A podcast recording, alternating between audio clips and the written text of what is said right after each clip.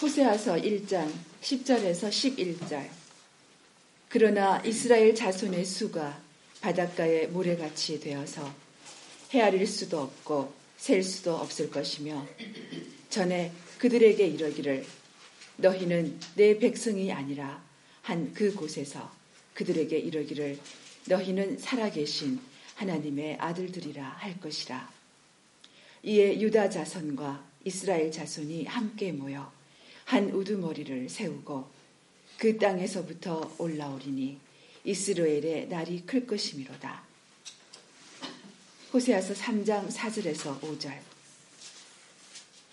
이스라엘 자손들이 많은 날 동안 왕도 없고 지도자도 없고 제사도 없고 주상도 없고 에봇도 없고 드라빔도 없이 지내다가 그 후에 이스라엘 자손이 돌아와서 그들의 하나님 여호와와 그들의 왕 다윗을 찾고 마지막 날에는 여호와를 경외함으로 여호와와 그의恩宠으로 나아가리라. 오늘 말씀 제목을 성탄과 하나님의 준비라고 했습니다. 다른 말로 바꾸면 하나님이 준비하신 성탄이 되겠습니다. 이제 호세아서 강의를 다음 주 이제 한 번만 더 하면은 다 마치게 됩니다. 내년부터 본인이 본교회를 어, 더 이상 섬길 수 없게 됐기 때문에 호세아서 강의를 어, 중간에 그냥 많이 생략을 하고 넘어가게 된 것을 어, 유감으로 여깁니다. 그러나 언젠가 양대 식탁 출판사를 통해서 호세아서 전체를 다룬 강해서를 출판할 계획을 가지고 있습니다. 그래서 그때가 정확하게 언제 될지는 알 수 없지만은 출판되기를 희망합니다. 오늘이 성탄주일인데 크리스마스 때 그 즐겨서 사용하는 신약의 본문들이 있잖아요. 그죠? 근데 이제 그 본문이 아니고 우리가 쭉 해오는 호세아서에서 어, 본문을 택했어요. 그래서 좀, 어, 의하게 여겨질 수도 있겠습니다. 호세아서가 크리스마스하고 무슨 상관이 있는가 그렇게 생각할 수 있겠는데요. 구약에 나오는 예언하고 또 구약에서 그 기술된 그 이스라엘의 역사에 대해서 잘 그렇게 뭐 익숙하지 않은 분들은 오늘 메시지가 조금 음 조금 어렵게 들릴 수도 있겠어요. 예. 그러나 성탄은 예, 하나님이 장관 세월 동안 준비하신 사건입니다. 그래서 이스라엘의 역사를 통해서 어, 준비를 하셨는데 이 호세아서의 예언도 어, 그리스도의 탄생을 사실은 바라본 것이에요. 그래서 어, 본 강해가 크리스마스 평소에 우리가 생각하고 있는 신약 본문만을 중심으로 한 크리스마스의 그 이해의 지평을 좀 넓히는 계기가 되었으면 좋겠습니다. 그 메시아가 세상에 오신다 하는 그 어, 예언, 그 예고는 사실상 인류의 역사의 출발점과 아, 같이 그렇게 길고 오래된 것입니다. 아주 먼 옛날로 소급하죠. 에덴 동산에까지 소급됩니다. 그 아담과 하와가 이제 타락을 했을 때 자기들이 어, 그 죄를 깨닫고 자신들의 수치를 가리기 위해서 무화과 나무 잎으로 일종의 치마 같은 것을 해서 입었다고 하잖아요. 자기들이 만든 거니까 사람이 만들었으니까 인조 어, 옷이죠. 근데 이제 하나님이 그들의 그 인조 옷을 벗기고 이제 가죽 옷을 입혔다는 그런 대목이 있습니다. 그래서 그것은 어, 뭐 가죽 옷이 있으니까 가죽 옷에 임자가 죽었다는 뜻이죠. 예, 그래서 그 가죽 옷으로 아담과 하와의 죄를 수치를 가렸으니까 음, 그것이 곧 어, 십자가 희생을 가리킨다는 그런 의미가 됩니다. 그래서 그 옛날에 신학자들은 그것을 원시 복음이라고 불렀어요. 요즘은 그런 용어를 잘 쓰지 않습니다만은 애초에 최초의 복음이다. 그래서 원시 어, 복음이다. 이렇게 부르곤 했었죠. 그 다음에 이제 이스라엘의 역사에서 어, 가장 두드러진 예수님의 탄생에 대한 어, 그 사건이 있는데 예, 아브라함이 되면은 자기 아들 이삭을 어, 하나님께 번제로 바치는 사건이 있었죠. 그때 이제 칼을 들어서 진짜 아들을 죽여서 번제를 바치려고 할 때 하나님이 그 손을 막으시고 숫양이 이제 그 근처에 나무에 이렇게 숲에 걸려 있는 것을 사용하게 하셨죠. 대신 그러니까 음, 예수님은 어, 세상 죄를 위해서 하나님의 어린 양으로서 이제 희생되는 그런 어, 대속을 가리키는 어, 복음이죠. 또 아브라함에게 하나님 약속하시기를 내 씨로 말미암아 세상 만민이 복을 받을 것이다 그랬습니다. 그래서 그 갈라디아서에 보면은 3장 그 8절에서 하나님이 아브라함에게 복음을 전하셨다 그렇게 표현하고 있어요. 그러니까 이삭의 사건이 어, 복음의 사건을 내다보는 것이죠. 또 이제 아브라함의 후손 가운데서 메시아가 태어난다. 그래서 그 메시아를 통해서 세상 열국이 복을 받는다. 그런 또 약속을 주셨으니까요. 이것이 이제 복음이죠. 그렇다면. 또 이제 이스라엘의 역사에서 가장 두드러진 또 다른 신뢰는 그 이스라엘 왕 중에서 가장 유명한 왕이 있죠. 그분은 어, 다름 아닌 다윗 왕이죠. 그래서 다윗 왕은 어, 그 이를테면은 예수님의 어, 그러니까 뭐 육신적으로 따지면 어, 그 조상이죠. 그래서 마태복음 1장에 보면 왜 예수님을 어, 그 소개하는데 아브라함과 다윗의 후손이라 이렇게 나오죠. 그래서 어, 나단 선지자가 와서 다윗 왕에게 약속을 하는데 뭐라냐면 어, 그 다윗의 몸에서 날 씨가 그 영원한 왕국을 세울 것이다 이렇게 말합니다. 그래서 굉장히 의미가 크죠. 왜냐하면 다윗은 왕이죠. 이스라엘 왕이기 때문에 이스라엘 왕국의 그 영원성 그것이 영원히 할 것이다. 이제 그런 메시지로 들렸으니까요. 근데 그 몸에서 날 씨가 영원한 왕국을 세운다 그랬어요. 그러니까 다윗의 후손을 가리키는 것이고 또 예수님을 가리키는 것입니다. 시편 110편에서 보면은 하나님께서 다윗의 주를 다윗의 주인 다윗의 마스터를 어, 하나님 우편 보좌에서 앉게 하시고 거기서 원수들을 정복하는 심판주가 되게 하신다. 또 영원한 제사장직을 주셨다. 그렇게 말을 합니다.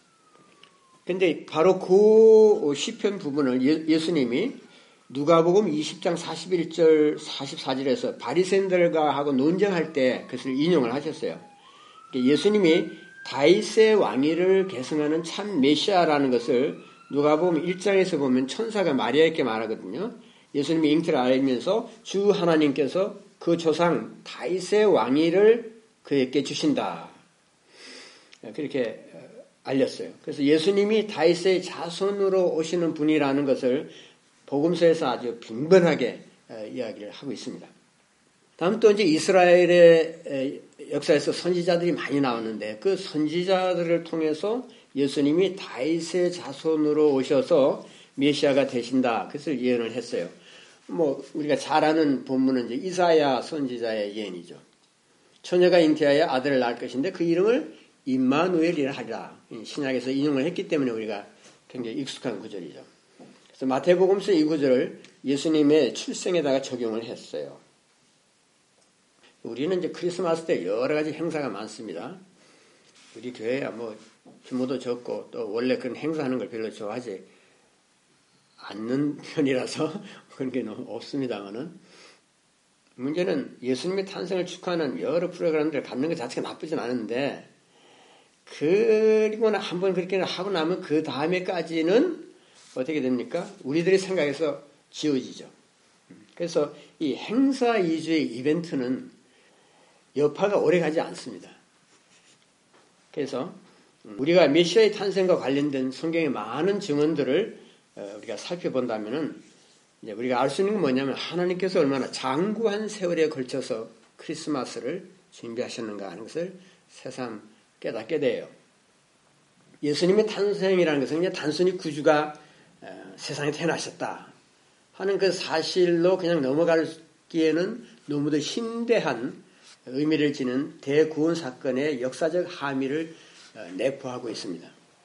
그래서 이제 호세에서는 1장에서부터 메시아를 우두머리로 한 유다와 유다 왕국과 이스라엘 왕국이 통일 공동체가 되어서 어 이제 하나님을 섬길 날이 올 것이다. 그런 회복의 때가 통일의 때가 온다는 것을 예언을 했어요.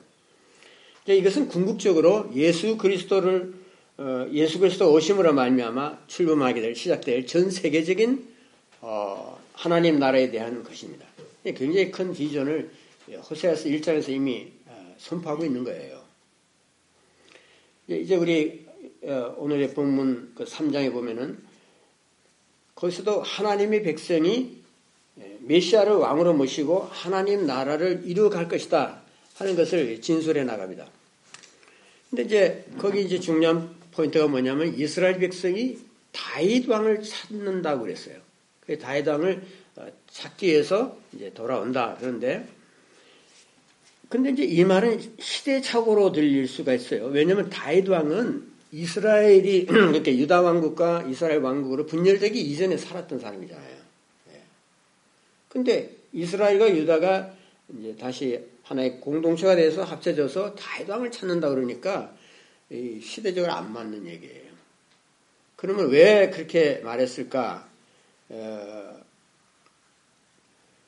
이 3장 4절에 보면은 그러니까 남북이 갈라졌다가 다시 합쳐져서 어, 통일 어, 공동체로서 하나님을 섬긴다. 근데 그 하나의 다이스각을 찾는다고 하는 그것도 보면은 그 후로 많은 그 세월이 지난, 그러니까 3장 4절에 많은 날 동안의 세월이 지난 그 후의 사건이 될 것이다. 이렇게 예언하고 있거든요.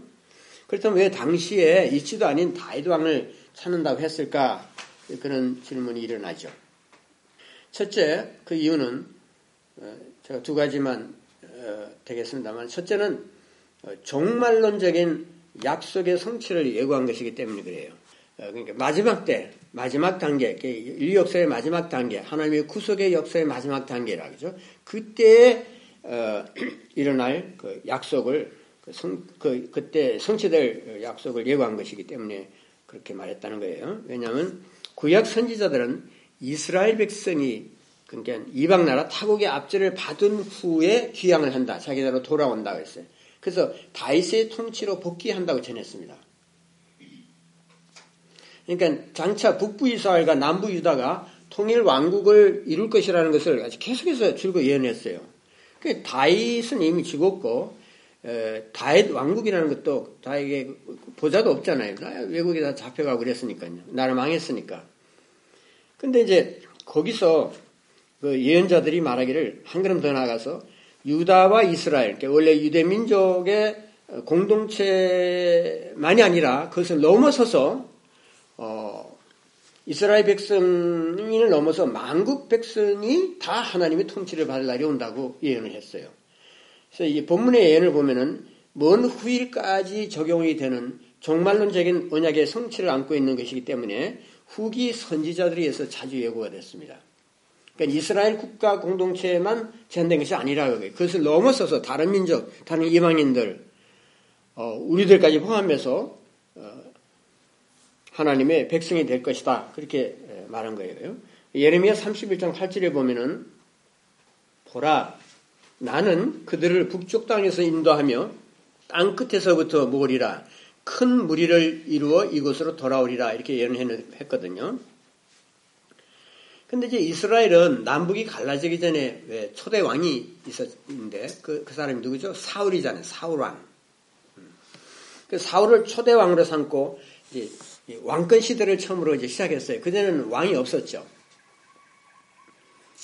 예, 그러나 사울 왕은 하나님을 순종하지 않다가 이제 버림을 받아요. 그래서 왕자에서 물러납니다. 그리고 이제 다윗이 이스라엘의 새 왕으로서 뽑혀서 하나님께서 원하시는 이상적인 왕이 됩니다. 그래서 이제 이스라엘 백성은 항상 다윗 왕을 이렇게 최고의 왕으로 생각하고 존경하잖아요.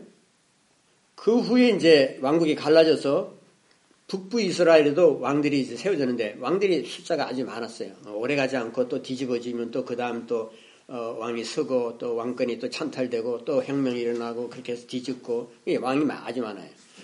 그러면 다윗 왕의 수준에는 이르지 못했습니다. 그뿐만 아니라 그들이 세운 왕조는 다윗 왕가처럼 하나님이 맹세하신 왕권이 아니에요. 다윗 왕은 하나님이 맹세하셨어요. 그래서 어, 하나님 지켜주시는 영원한 왕권이 어, 아니었습니다. 그래서 북부 이스라엘이 그들의 왕 다윗을 찾는다고 말한 것은 늦게나마 하나님께서 구원 계획에 의해서 세우신 다윗 왕조를 그것이 하나님의 그 진짜 왕조라 이게 하나님이 인정하시는 그 왕조를 받아들인다는 뜻이 되는 것이죠. 왜냐하면 다윗 왕을 찾는다고 그러니까. 그래서 북부 이스라엘이 BC 931년에 여로바 여로보암이라는 사람이 있었는데 그 사람의 반역으로 솔로몬의 아들은 이름이 르호보암이 이건 여로보암이 아니고 르호보암이에요. 르호보암 때 남부 유다에서 독립을 해가지고 북쪽에 새 왕국을 세웠어요. 이제 그것이 북부 이스라엘이죠. 그런데 그것이 잘못된 것이다 하는 것을 이제 시인하는 거죠. 다윗 왕을 찾는다는 것은 다윗 왕을 그들의 왕이라고 부르는 것은 이러한 분리가 잘못된 일이라는 것을 고백하는 사건이에요. 그런데 다윗 왕을 찾는 것은 당시의 이스라엘 백성에게만 적용되는 일이 아니라는 거죠. 근접한 미래로 보면은 다이당을 찾는 것은 그 이제 다이당을 찾는 것이 그 예언이 성취가 되는데 이스라엘 왕국이 이제 BC 723년에 아수르에서 아시리아에서 멸망을 합니다. 그때 이제 일부 이스라엘 백성이 아시리아로 막 잡혀오고 다 그런데 도망쳐서 남부 유다로 어, 내려왔어요. 그래서 이제 조인이 된 거죠. 그래서 하나가 된 거예요. 물론 그 숫자는 굉장히 작았습니다만. 히스기야 왕 때는 이제 유월절 기념 준수를 한다 해서 어, 남쪽으로 와서 참여하라, 참배하라 이렇게 했었고 요시아 종교이기 때는 굉장히 과격해서 북쪽에 가서 어, 바알 우상들을 다 파괴했어요. 근데 유다 백성이 포로에서 귀국한 이후에도 북부 이스라엘 백성이 예루살렘에서 유다 백성과 같이 살았다는 그런 기록이 어, 있어요. 역대상 9장 3절에 보면. 그래서 이제 에스겔 선지자가 있잖아요. 대선지자 중 한 사람이죠. 호세아, 또 에스겔, 어, 예레미야 큰 선지자들이죠. 근데 그 어, 그들이 이제 쓴 책들이 아주 굉장히 두껍죠. 그래서 이제 큰 선지자라 그래요. 근데 어쨌든 에스겔 선지자는 유다하고 이스라엘이 통일 왕국 시대가 올 것이다. 그것을 이제 내다보면서 이렇게 표현했어. 유다와 그 짝 이스라엘 에스겔서 37장 16절 22절에 보면 그런 표현이 나오거든요. 그래서 두 나라를 하나의 언약 백성으로 간주를 했습니다. 유다와 그 짝이라 했어요. 이스라엘은 그 짝이다. 그러니까 이런 현상은 비록 유다와 이스라엘이 별도로 어, 독립된 국가로서 존재를 했었지만은 각각 그래서 이제 타민족의 지배를 다 받았어요. 두 나라가 다. 같은 하나님의 백성이라는 인식이 국민 전체에 배어 있었어요. 그것을 이제 시사하는 거죠. 우리나라하고 좀 형편 비슷해요. 그죠? 이북하고 이남하고 이 같은 민족이잖아요. 한 같은 나라죠. 근데 이제 이 일테면 외세에 의해서 갈라지지 않았어요. 갈라진 만약에 독립국가 되면 하나는 공산주의, 하나는 민주주의고 그렇게 하지만 우리 백성들의 인식에는 어떻게 이북 사람이나 이남 사람이 우리 같은 민족이다 이렇게 생각하죠. 민족이 다르다고 생각하는 아무도 없을 거예요. 세월이 많이 지났음에도 불구하고 예, 그리고 또 이제 어떤 면에서 다 어, 슈퍼 파워의 지배를 받고 있잖아요. 그러니까 유다하고 이스라엘도 아주 비슷한 상황이 있었어요. 네, 그래서 비록 이 사람들이 이제 서로 이제 다른 나라로 막 아스 하나는 아스르로 또 하나는 남쪽에서 바빌론 잡혀갔지만은 나중에 이제 유다 백성들이 바빌론에서 어, 이스라엘로 이렇게 다시 복귀하는데 어, 귀환하죠. 귀환하는데 이제 에스라라는 그 학자가 있었어요. 어, 근데 그 에스라와 함께 바빌론에서 이제 그 기왕한 백성이 있는데 그때 이제 어떤 일을 했냐면 열두 지파의 수효대로 열두 개의 어 그 열두 마리 열두 마리의 수송아지를 번제로 바쳤어요. 그러니까 열두 마리의 번제를 수소 번제를 바친 것은 이스라엘 전체 남쪽과 북쪽을 하나의 단위로 본 거죠. 하나의 언약 백성을 본 거예요. 그러니까 열두 지파잖아요. 이스라엘 원래. 근데 이런 움직임은 북이스라엘 백성이 실제로 남부 유다로 돌아왔다는 어떤 하나의 작은 역사적인 증거는 되지만은 절대 다수의 남북 백성이 함께 통합된 것은 아니거든요. 예. 중요한 것은 북이스라엘 백성이 남쪽의 다윗 왕가, 유다의 다윗 왕가의 어, 정통성을 인정을 하고 여호와 하나님을 유다 백성과 함께 섬겼다는 사실이에요. 그래서 이런 의미에서 이스라엘 자손의 예, 예루살렘 복귀는 비록 작은 수요일지 모르지만 앞으로 있게 될 다윗 왕통의 메시아를 수반으로 삼는 통일 왕국을 내다보는 사건이었다는 거예요. 그래서 역사적으로 굉장히 중요한 사건이에요. 두 번째 다윗 왕을 찾는다는 그 말은 다윗 왕이 이스라엘의 최선의 왕으로서 메시아를 예표하기 때문이에요. 다윗은 죽었지만은 다윗 왕은 이스라엘의 이상적인 왕이었어요. 하나님이 또 맹세하시고 다윗의 어, 그 왕통이 전, 영원히 전속한다고 이렇게 약속을 하셨거든요. 그래서 다윗 왕은 어, 메시아에 대한 하나의 예표라는 거죠. 호세아서에서 이제 1장 11절에서 아, 유다 자손과 이스라엘 자손이 한 우두머리를 세운다고 그랬죠. 한 우두머리를 세우고 포로 생활에서 풀려나서 큰 나라를 이룰 것이다. 그렇게 예언했어요. 여기서 한 우두머리는 이스라엘의 그런 여러 가지 그 부패한 그런 왕들이 아니군 아니 하는 새 시대를 여는 새로운 영도자를 가리키는 것입니다. 그래서 이 예는 가깝게는 이스라엘 자손이 바빌론 포로에서 이제 귀환할 때 두 명의 지도자가 있었는데 그 어, 수룹바벨이라는 사람이 있어요. 그 수룹바벨을 우두머리로 삼고 또 대제사장으로서는 예수와 예수와를 대제사장으로 삼아서 새 출발을 시도했었는데 그 사건을 가리키는 거예요. 그러나 더 나아가서는 미래의 다윗의 목자가 되어서 언약 백성을 하나로 모아서 다스리는 새 시대를 바라본 예언입니다. 그래서 한 우두머리는 이 한 우두머리를 세운다 그러는데 그것은 다윗 왕으로 예표되는 그리스도로서 궁극적으로 하나님 언약 백성을 영도할 예수님이에요. 그러니까 호세아서 1장 11절의 말씀도 호세아서 3장 5절에서처럼 하나님의 백성에 대한 가까운 장래와 먼 미래가 다 포함된 예언이에요. 우리가 호세아서 그러면 아 그 고멜 이야기지 그 고멜이 그냥 막 그냥 음녀가 돼서 막 노란하고 한 그래서 그 호세아 그 남편이 아주 무지하게 속 썩고 그러다가 이제 응? 다시 이제 고멜이 돌아온 거 돌아왔다. 이제 그것을 받아줬다. 그래서 이제 하나님이 참 우리를 그렇게 오래 참으시고 받아주신다. 우리는 고멜이다. 고멜 같은 존재들인데 이제 하나님 은혜로 돌아가게 됐다.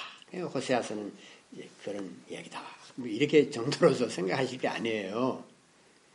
음, 방금 들으신 것만 해도 엄청난 메시아에 대한 예언서예요. 예? 우리가 성경을 좀 부분적으로 이해할 것이 아니라 전체적으로 이해하려고 했어야 됩니다. 그리고 보면 그렇게 알고 아, 자꾸 들어가 보면 성경에는 어마어마한 책이에요. 우리가 너무 무시하고 너무 경시하고 그러지만 그래서 성경 강의가 중요한 것이에요. 여러 가지 프로그램 뭐 필요하고 다 나름대로 의미가 있겠지만은 그러나 교회에서 해야 할 가장 중요한 것은 이 강대상에서 성경을 강의하는 거예요. 그리고 그것을 성도들이 듣기를 가장 즐거워해야 됩니다. 그러지 않으면 하나님의 이런 큰 구속의 경륜에 대해서 그 이해의 폭이 너무 좁아져요. 구속에 대한 지평이 너무 에, 좁아요. 예. 그러니까 호세아서에 그 보면 이제 이스라엘의 날이 클 것이라 그랬잖아요. 1장 11절에서. 그 의미는 호세아 시대의 관점에서 보면 북부 이스라엘과 남부 유다가 한 우두머리 아래에서 이제 통일된다 하는 그런 이야기죠. 가까이 보면은. 근데 그것은 그들이 적국의 포로 생활에서 이제 본국으로 귀환을 해가지고 하나의 언약 백성으로서 이제 회복될 것이다 하는 것을 가리키는 거예요. 그러나 그것에서 끝나는 것이 아니라 그죠. 신학의 관점에서 보자 그죠.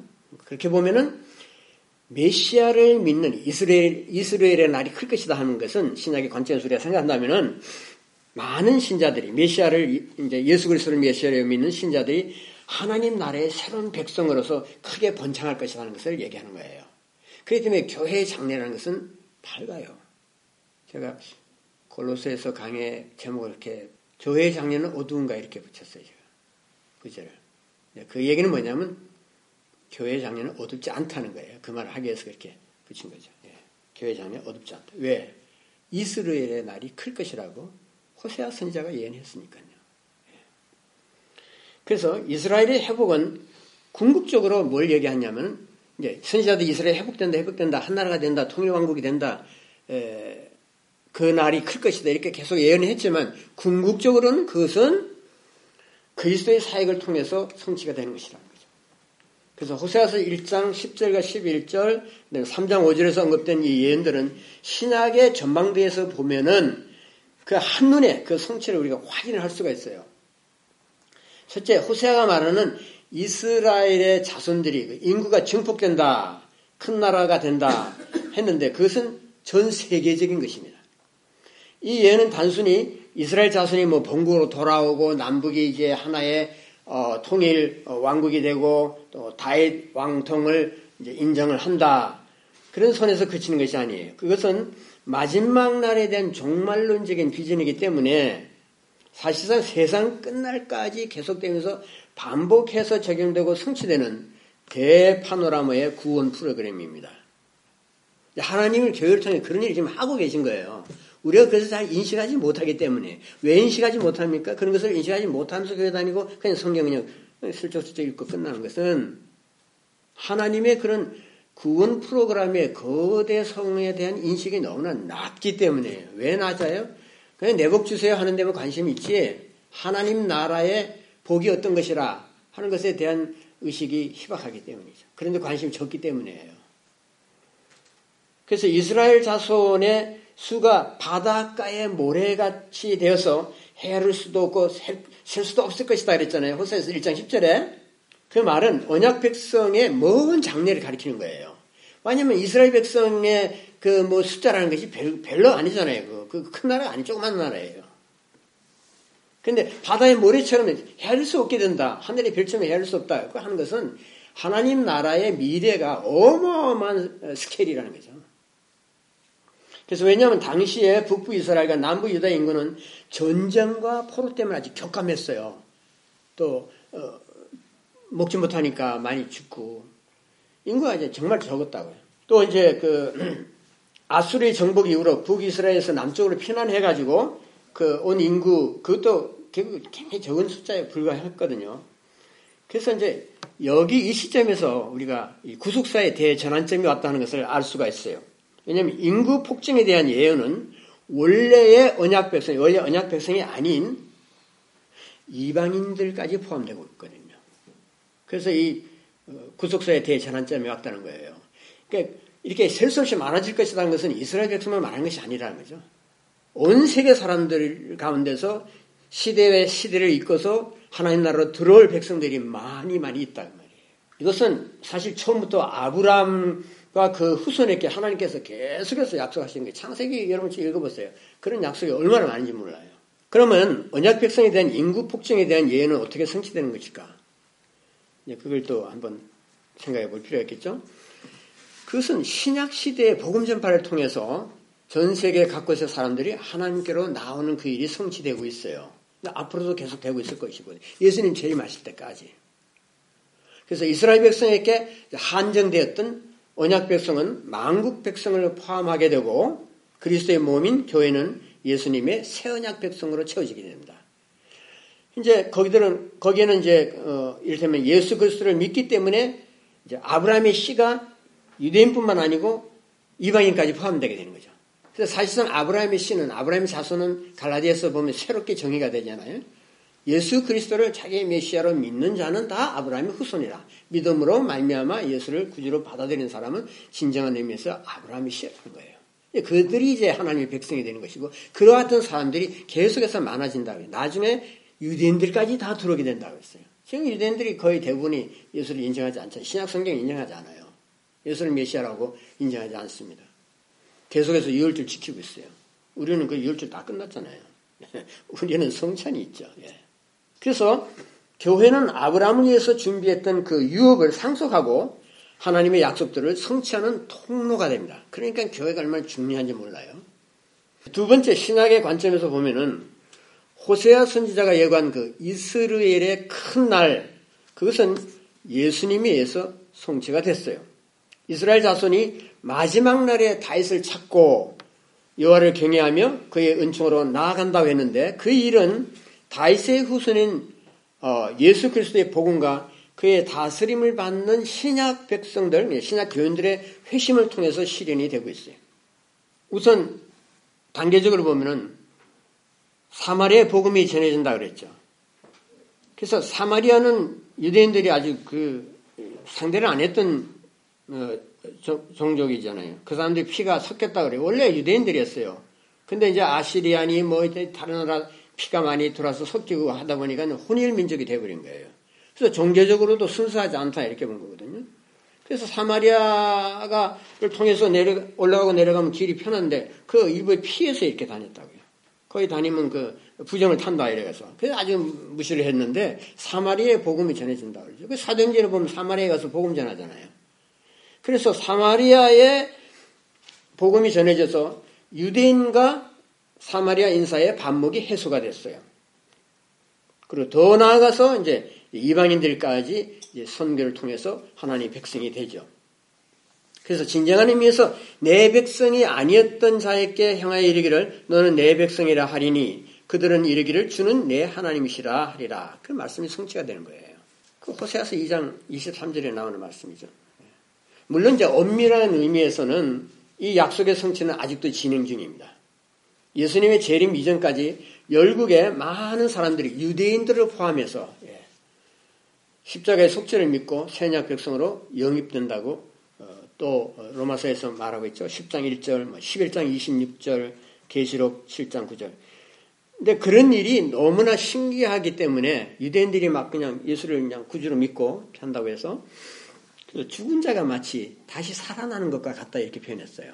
그러니까 유대인들 가운데 많은 사람들이 예수를 우리처럼 받아들이고 진짜 이제 신약 성경을 믿게 되는 거죠. 그런 일이 일어날 것이라고. 그 예언, 예언되고 있는 거예요. 로마서에서 분명히 이렇게 나오죠. 11장 26절. 예, 그래서 그런 것을 보고, 어, 참 너무나 이, 이 놀라운 참 기이한 일을 행하시는 하나님이라 하는 것을 우리가 확인할 수 있어요. 제가 뭐, 뭐 급하지 않으니까 성경구조 하나 읽어드릴게요. 그들을 버리는 것이 세상의 화목이 되었거든. 그 받아들이는 것이 받아들이는 것, 다시 말해서 유대인들을 다시 하나님 받아들이는 거, 그들을 회심하게 하는 거, 그건 뭐냐? 그것은 죽은 자 가운데서 살아나는 것이 아니면 무엇이겠느냐. 그, 그렇게 에, 설명하고 있어요. 유대인들은 앞으로 살아나게 될 거예요. 다시 회복될 것입니다. 하나님의 언약 백성으로서의 본분을 찾고 어, 회개하고 어, 십자가 사건 기억하면서 구주로 받아들이는 그런 날이 오겠죠. 그런 놀라운 그런 일이 일어날 것이라. 지금도 유대인들이 어, 예수 믿는 사람들 꽤 있어요. 그래서 이러한 어, 미래의 축복들은 예수 그리스도의 십자가 사역을 통해서 이미 세상에 나타났기 때문에 나타났고 또 앞으로도 계속 어, 진행될 것입니다. 즉 예수님이 다이스로 예표된 메시아로서 세상에 오셔서 전 세계에 흩어진 자기 백성을 십자가 아래로 모시고 성령으로 새롭게 하신다는 거죠. 그, 그 일이 일어나고 있는 거예요. 우리도 그, 거기에 해당되죠. 그래서 예수님은 빛과 사랑의 나라를 세우시고 아브라함의, 그러니까 아브라함의 후손들을 재구성해, 재정의하고 재구성하고 재편집, 편성해서 이스라엘 백성과 이방인들을 다 같이 하나님의 구속을 받은 언약 백성으로서 간주하십니다. 굉장히 영광된 일이죠. 그래서 이것은 하나님께서 이스라엘 백성에게서 원래 박탈한 것을 어, 새로운 축복으로 회복시켰다는 것을 의미해요. 예수님은 이스라엘이 잃은 것을 자신의 몸으로 회복시키십니다. 이스라엘은 왕을 잃었죠. 예. 나라가 망했으니까 왕권제가 다 끝나버렸어요. 그런데 이제 이제 메시지의 그 어, 결론은 뭐냐면 그래 이스라엘 역사는 이제 끝났다. 그러나 내가 이제 너희의 참 왕이다 이렇게 선포하는 거죠. 예수님이 우리의 왕이에요. 이스라엘의 민족적인 국가적인 의미에서 왕권이 있고 없고 그거 그거 relevant하다고. 이제는 예수님 우리의 왕이에요. 이스라엘이 이런 것이잖아요. 이런 것들이 많아요. 이스라엘이. 이스라엘이 뭐 국토도 잃었고 뭐 왕권도 잃었고 뭐 재산도 잃고 뭐다 잃었어요. 그것을 예수님이 다시 회복시켜 주신다는 거죠. 그것이 이제 아까 읽은 그 호세아서 본문의 의미예요. 예? 그, 그 뭐라 그랬어요?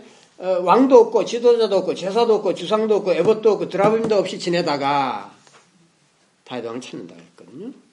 그래서 예수님이 이 모든 것을 채워주시는 거예요. 왕, 왕이 없다. 근데 이제 왕이 있어요.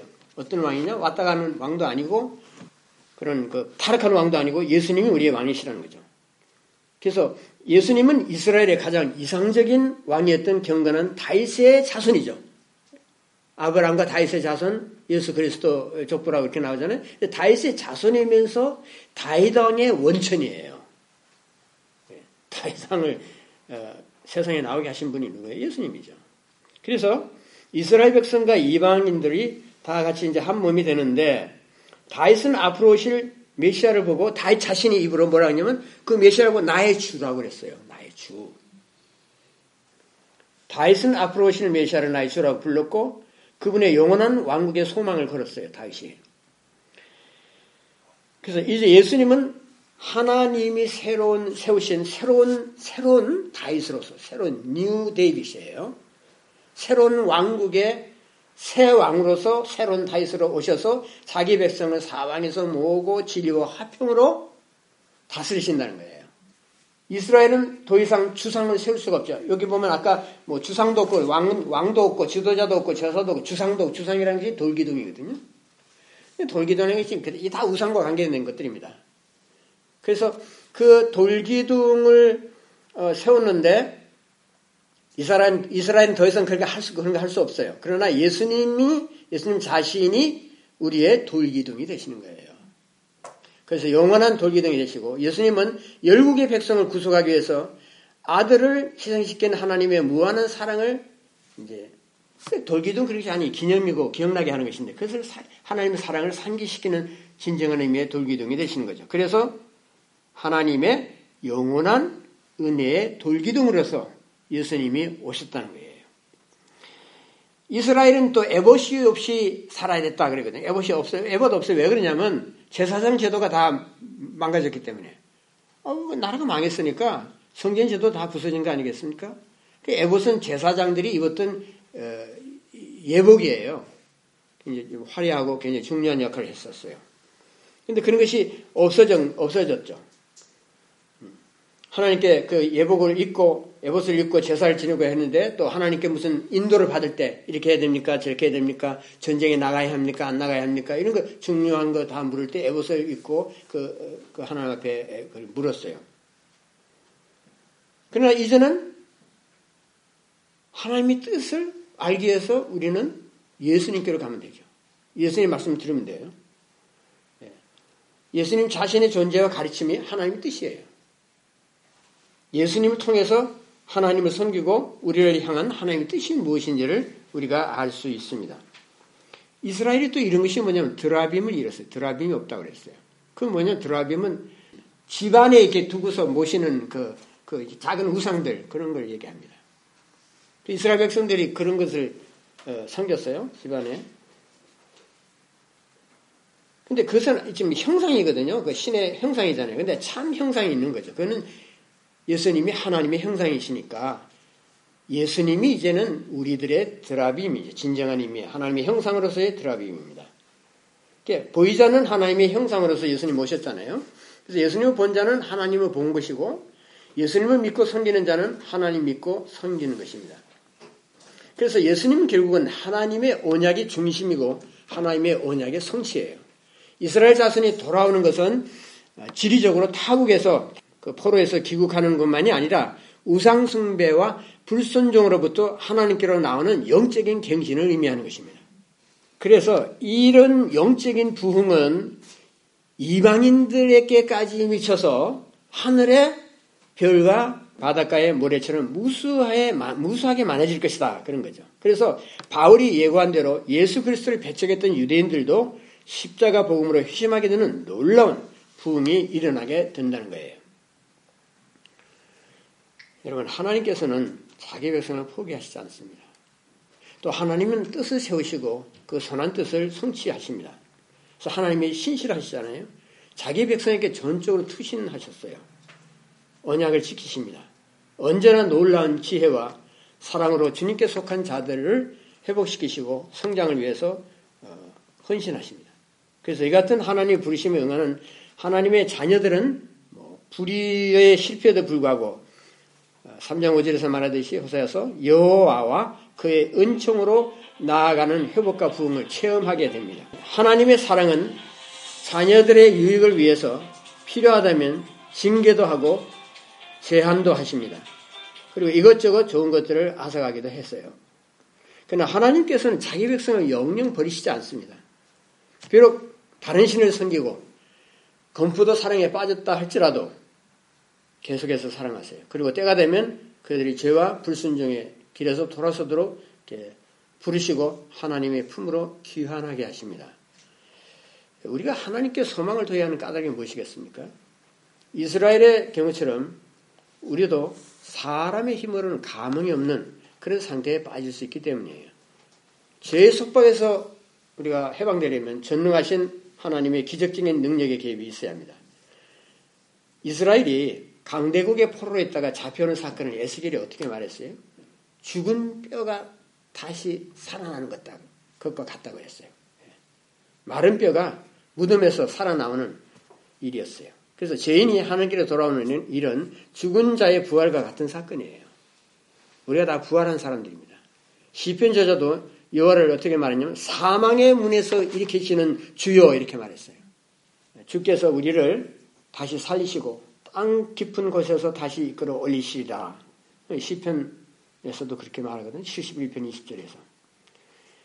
우리에게 여러 가지 고난이 오고 어려움이 와요. 시련이 와요. 근데 주님께서 우리를 다시 살리신다는 거죠.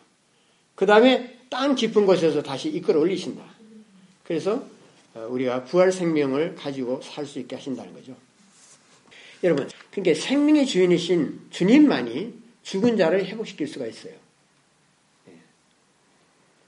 어떤 환란과 죄악에 빠져 있더라도 이 여호와의 언약을 신뢰하면 하나님의 은총으로 어, 이렇게 나아가서 형편이 역전되는 거대한 변화가 일어납니다. 근데 우리는 이제 이런 변화에 대해서 별로 신경 안 쓰는지 모르겠어요. 옛날에는 왜 부흥회 같은 걸 자주 했잖아요, 우리나라에서. 교회에서 부흥회 많이 했어요. 주기적으로 하고 그랬는데, 뭐, 지금 이제 그런 것이 인기가 없어졌어요. 에, 그래서 그 부흥에 대해서, 갱신에 대해서 별로 사람들이 별로, 별로 관심이 없어요. 별로 의식이 없고, 교회에서도 그런 거 별로 생각하지 않아요. 그런 방법을 통하지 않고서 사람 모으는 데만 여러 가지 기술이 늘었어요. 사람의 심령이 바뀌는 거, 영혼이 소생되는 거, 죽은 자 같은 자가 마른 뼈가 묻으면서 살아나듯이 그런 그런 어떤 영적인 건강이나 영적 소생에 대한 관심은 적은 것 같아요. 예, 교회 관심이 너무나 엉뚱한 데 있고 교회 이슈가 성경적인 데서 벗어난 것이 너무나 많기 때문에 그런 줄 압니다. 그래서 이것은 이스라엘의 역사에서도 이렇게 다시 살아나고 하는 거, 이스라엘의 긴 역사에서도 여러 번 증명이 됐고, 그 다음에 2000년의 기독교 역사와 우리 개인의 삶에서 처음으로 입증되고 있어요. 우리도 크리스천이라면은 죽은 자와 같다가 다시 살아난 것이고, 또 인생을 살아가면서 크리스천 라이프를 살면서 여러 가지 위기와 함정에 빠지고, 또 여러 가지 저하게 빠지기도 하고, 여러 가지 부끄러운 일에 어, 관련되기도 하고, 그런 모든 것에서 하나님이 나를 회복시키시고, 새롭게 하시고, 또 강건케 하셨다는 것을 체험적으로 다 경험을 하고 계실 것입니다. 그래서 옛 언약을 어, 성취하신 예수님은 우리의 새로운 파라다임으로서 지금도 우리를 탈선과 타락의 구렁텅이에서 구출하고 계십니다. 이스라엘처럼 불순종과 우상숭배는 언약의 저주를 받아요. 언약의 저주 항목이 있잖아요. 불순종하면 이런 저주가 내린다 그러죠. 그러나 회개하고 돌아오는 백성에게는 저주가 변하여 복이 되는 그런 체험을 하게 됩니다. 여러분, 예수님이 세상에 오셨는데 어떻게 오셨습니까? 구원자로서 오셨어요. 우리를 구원하기, 죄인을 구원하기 위해서. 근데 이 메시아가 오신 것은 하나님의 구원 계획에 따라서 오랜 세월 동안, 아까 제가 살펴봤지만, 저 에덴 동산에서부터 준비하신 일이라는 거예요. 하나님 준비하시고 일하세요. 그 때문에 그 너무나 확실하고 너무나 찬찬하고 치밀하게 했기 때문에 완전한 예, 구원을 하십니다. 음, 크리스마스 하루를 보내고 그냥 끝내버리잖아요. 하나님은 영원한 크리스마스가 되게 하기 위해서 인류의 타락 때부터 크리스마스의 주인공으로 오실 예수 그리스도의 탄생을 미리 예고하셨어요.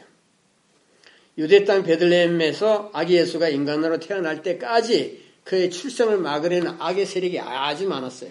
그것을 다 극복하시고 또 예수님 태어나신 이후에도 악의 세력이 예수님 죽이려고 그랬어요. 여러 번, 여러 번 시도했어요. 그러나 하나님께서는 예수님이 십자가로 가시고 또 부활 승천하시는 그런 구속의 이벤트에 차질이 없도록 역사를 주관하시고 섭리하셔서 마침내 메시아에 대한 그 약속이 성취되게 하셨습니다. 그래서 이러한 구원의 역사가 주님의 약속대로 진행되는 것을 우리가 볼 때 우리는 이 죄 많은 세상에 살면서도 하나님 나라와 우리의 구원이 완성될 것을 소망하고 확신할 수 있어요. 크리스마스가 형식적인 어떤 연중 행사가 아닌 영원한 기념이 되도록 하나님이 준비하신 크리스마스의 참뜻을 다시 되새겨보고 크리스마스에 대한 우리의 지평이 좀 넓혀지기를 소원합니다.